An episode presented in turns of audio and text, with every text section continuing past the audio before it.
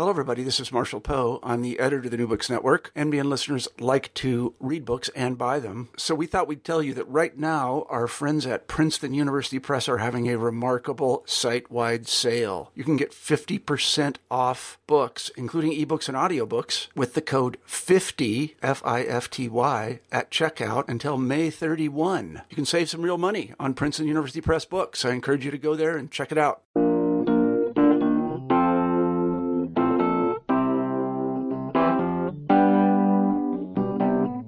Hi there, I'm Jason Schulman, and this is New Books in Australian and New Zealand Studies. My guest today is Bradon Ellem, a professor at the University of Sydney Business School. He's here to talk about his new book, The Pilbara From the Deserts Profits Come, published by UWA Publishing in July 2017. Bradon, welcome to the show. Thank you very much, Jason. Pleasure to talk to you. Well, it's great to have you. So, so Bradon, what is the Pilbara, and, and how did you get interested in that region of Australia? For the benefit of US listeners, I think the best thing to to say is to start off with something about its, its physical geography that actually a lot of people in the states will relate to. Um, it's a huge area, about 500,000 square kilometres. So to make some sense of that, that's about two thirds the size of Texas, but it's just one remote area in an equally remote uh, space. And for me, the really intriguing thing about it to begin with is that in this enormous place, only 50,000 people live, but from that place at the height of the mining industry has been generated as much as 20% of um, the nation's export earnings, and this is all from iron ore, Jason. So that's the physical geography of the place, I guess, and, and the backstory that fascinates me as a labour relations person is that over the course of uh, a generation, this place has been transformed. Um, I guess like some mining areas in the US too, from being a, a union heartland to uh, pretty much a non-union space. Mm-hmm. So, so the Pilbara kind of exists as an important you know, region in the Australian economy, as you mentioned, uh, with respect to mining, but also in the Australian imagination, you say. So why, why is that? I think that's a very important point. Uh, Australians live in cities. It's one of the most urbanised places in the world, but it's also a huge land mass, about the same size as the 48 contiguous states of the US. Uh, and we have a we have a a feeling for or an, an, imagined connection with what we call the outback. In other words, the the vast open spaces, and that's where a lot of our national identity and culture, as, as well as our export earnings, have come from. And those kind of places have really generated a lot of art and uh, a lot of uh, writing in Australia, as well as a lot of economic wealth. And they are very different places, very harsh, hot, inhospitable climates, um, near desert conditions, spectacular landscapes, but also an economic story there as well. So I reckon all of those things come together in the way, in the way that a lot of people think about places like the Pilbara, even if they've never been anywhere near it. And of course, most Australians have not. Mm-hmm. So you you teach at a business school. Uh, you're not a you know geologist or mineralogist. You uh, you focus on workers and employment relations. Why is it interesting to study unions and workers and, and the regulation of workers in this region specifically? Precisely because of its uh, economic importance and because um, of the fact that a couple of the biggest mining companies in the world, some of which operate in North America, have been the key players in the industry. Uh, Rio Tinto, uh, the, the, London and Sydney based company, and um, Broken Hill, uh, BHP, Broken Hill, the old mining company that is now one of the biggest companies in the world. So what you have here is um, uh, really uh, a battleground, I guess, over ideas about how work should be organised between these very strong multinational corporations who want to control uh, how the work is done, where it's done, when it's done, and on the other hand, at least historically, very powerful local unions who um, exercised much greater control over the workplace than we imagine workers having these days. They really saw themselves rather like craftsmen in the 19th century. They saw themselves as being in charge of the work processes and they wanted to keep it that way.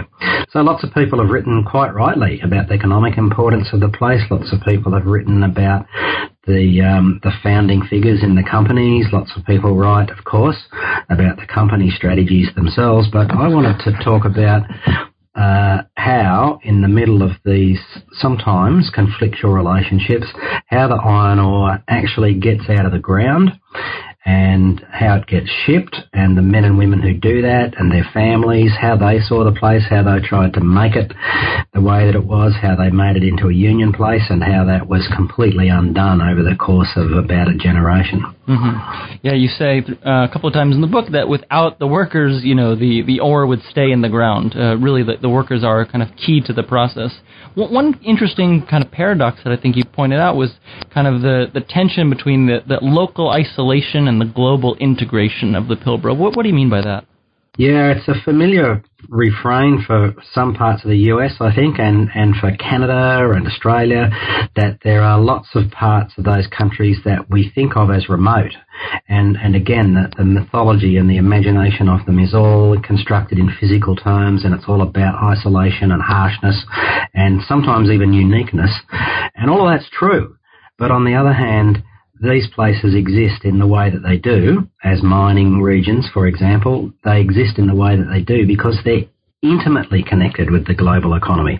They don't make any sense without them. They're completely constructed by, uh, as I already mentioned, multinational corporations, but more particularly and, and more recently, the Chinese steel industry, uh, the global uh, labour force that comes to work there, uh, the uh, the global sources of finance capital that keeps the mines running.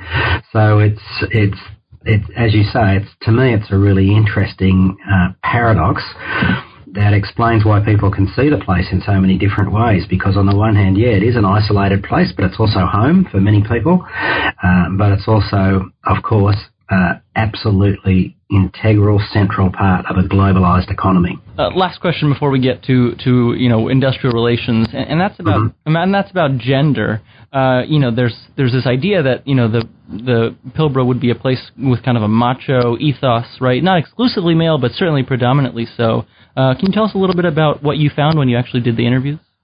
Yeah, it's only half like that. Uh, the uh, as everywhere else in the 20th century, at any rate, mining was being pretty much constructed as male work, and that's changed a little bit in the recent past. But certainly for most of the industry, it was. But the mining companies were very keen to recruit married men to work there. They reasoned perhaps not rightly as it turned out, but they reasoned that married men would be more settled and less likely to be disruptors of uh, the workplace than single men. And so once the industry started to really kick along in the 1970s, then the rate the rate of female growth in the population actually outstripped men, and the all the small mining towns in the area became hmm, I wouldn't say suburban, but they had many of the features of an urban lifestyle, and in fact, um, younger population than on average in the country, larger families than on average in the country, and uh, whilst most of the women did not do paid work, the, as I say, the number of women increased really very, very significantly in the population. And by the time I started doing my research there in the year 2001, by the time I started doing that, many of the people that I spoke to who were most informative about the history of the place and who were actually very, very active in local politics or community groups were uh, wives and partners of the uh, mining men themselves. And uh, so the gender relations are a little more complex than it looks from the outside. And, you know, even painting the men as uh, you know, just kind of macho big drinkers is uh, kind of one dimensional way to look at the complexities of their own lives and their relationships with women and their families. That's right. So it's been uh, a little over 50 years since iron ore was first exported, right? Uh, in 1966 mm-hmm. is when the Pilbara really uh, took off, and then the 1970s really saw the emergence of you know strong unionism uh, in the Pilbara. What leverage did the workers have in those early days? Well, I think it started off with something that actually wasn't peculiar to this particular place, which was, uh, as in a lot of countries at that time in the English speaking world, unionism was the norm in these kinds of industries, and the law was also um, kind of in favour of collective bargaining. So it's not much of an exaggeration to say that unionism or union membership was the default position in these kinds of industries. But what happened very quickly was again, partly because of the physical geography, that the unions became very powerful because uh, labour was in short supply, and the nearest uh, town, the capital city of Perth, believe it or not, is 1,600 kilometres away, so, you know, roughly a thousand miles away. So the workforce was really in quite a strong bargaining position. The companies were under enormous pressure, as they still are, to deliver massive, massive tonnages of ore onto the ships on time for their customers. So the unions used that pretty well to drive wages up, to improve conditions. They were very aggressive about those sort of things, but they were also, as I hinted earlier on, they were also very aggressive in um, exercising control of some aspects of work. Not everything, but some things like how the rosters actually worked, who got the overtime, uh, who had jo- who had access to particular types of jobs. Uh, one of the um, one of the critical employer groups referred to this as an experiment in workplace democracy, and I think that's a pretty good account of what were these what they were actually up to in that time. So you say that you know it, it wasn't uh, inevitable that the unions would become powerful, though there were some factors you know leading in a positive direction. Mm-hmm. What what happened in the 1980s? You have a section called "The Companies Strike Back." Yeah, that's right. Well, the companies, one by one, um, for similar sorts of reasons, decided that this situation wasn't really viable. One of the reasons was, of course, uh, a little bit of a downturn in the industry. Uh, of a more general concern was the rise of competition, especially from uh, Brazil, where the big state-owned company Vale was a was a low-cost competitor, and uh, so for those reasons, as well as a a, a political sea change in Australia uh, that was reducing employer tolerance and state support for unions, the ground shifted pretty quickly. You know, remember the period that we're talking about here is a little after the big miners' strikes in the United Kingdom when Thatcher broke what had been the biggest and most powerful union in the country, and after Ronald Reagan famously took on the air traffic controllers in the US. So it was a general trend, but it also had very specific components in Australia where some of the firms were were were going to be very aggressive in trying to wind this back and win control of the workplace once again. The critical thing to emphasise in an industry like this is that uh, they were really they were really focused on control. They weren't necessarily too worried about cutting wages down or reducing their costs in the way that employers might have been in other competitive sectors because this is very capital intensive and even though these guys are well paid it's still a small part of the total cost of production. So the key thing for them was to uh, reduce union control over the work organisation reduce the number of strikes and other stoppages and if that meant that they had to pay the workers more money to draw them away from their unions. And they were very, very happy to do that. And that started in 1986 at one company, uh, which incidentally had been owned by a, a, US company, and it spread across the other sites over the next decade or so. Bradon, before I let you go, take us into the 21st century. Uh, the mining boom, you know, of the early 2000s has generated billions of dollars in cash flow for Australia, especially uh, as China was eager uh, for uh, steel for building. Uh, but you know, your book kind of points out that mining has always been cyclical. So, what what does kind of understanding the 50 year history and, and longer that you've looked at tell us about the present and the future? I think, rather sadly, in my view, it means that not as much was made of the boom period as could have been. Sure, the profits are, were extraordinary. I mean, these are sort of things where you look at all the, the zeros and, and you look at all the numbers and you think, have I got the commas in the right place? Have I got the millions and the billions mixed up? You know, there's just extraordinary amounts of money.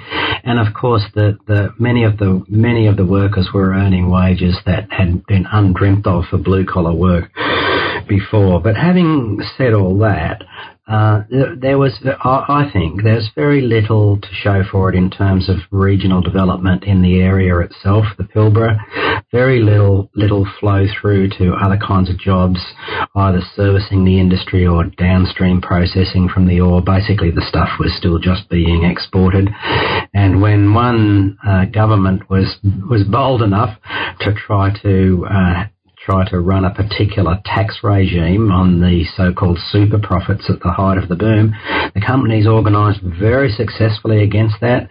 Um, the Prime Minister was unseated by his own party, uh, partly for that reason, and and uh, the the policy was uh, the policy was reversed. So, to me, when I look at it as a cyclical phenomenon, I think there are some underlying trends that are kind of disappointing that, that we didn't make as much of it as we could. And I do think, Jason, that a big part of that story is the labour relations story.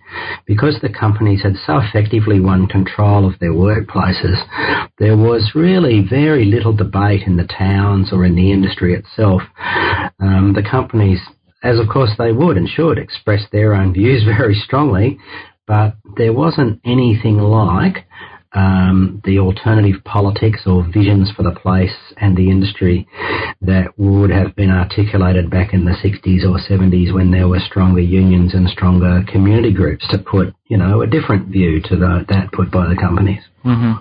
Bradon, I want to thank you for being on the show today. That's Bradon Ellem. Uh, his new book is The Pilbara From the Desert's Profits Come, published by UWA Publishing in July 2017. Thanks so much for listening, and we'll see you next time.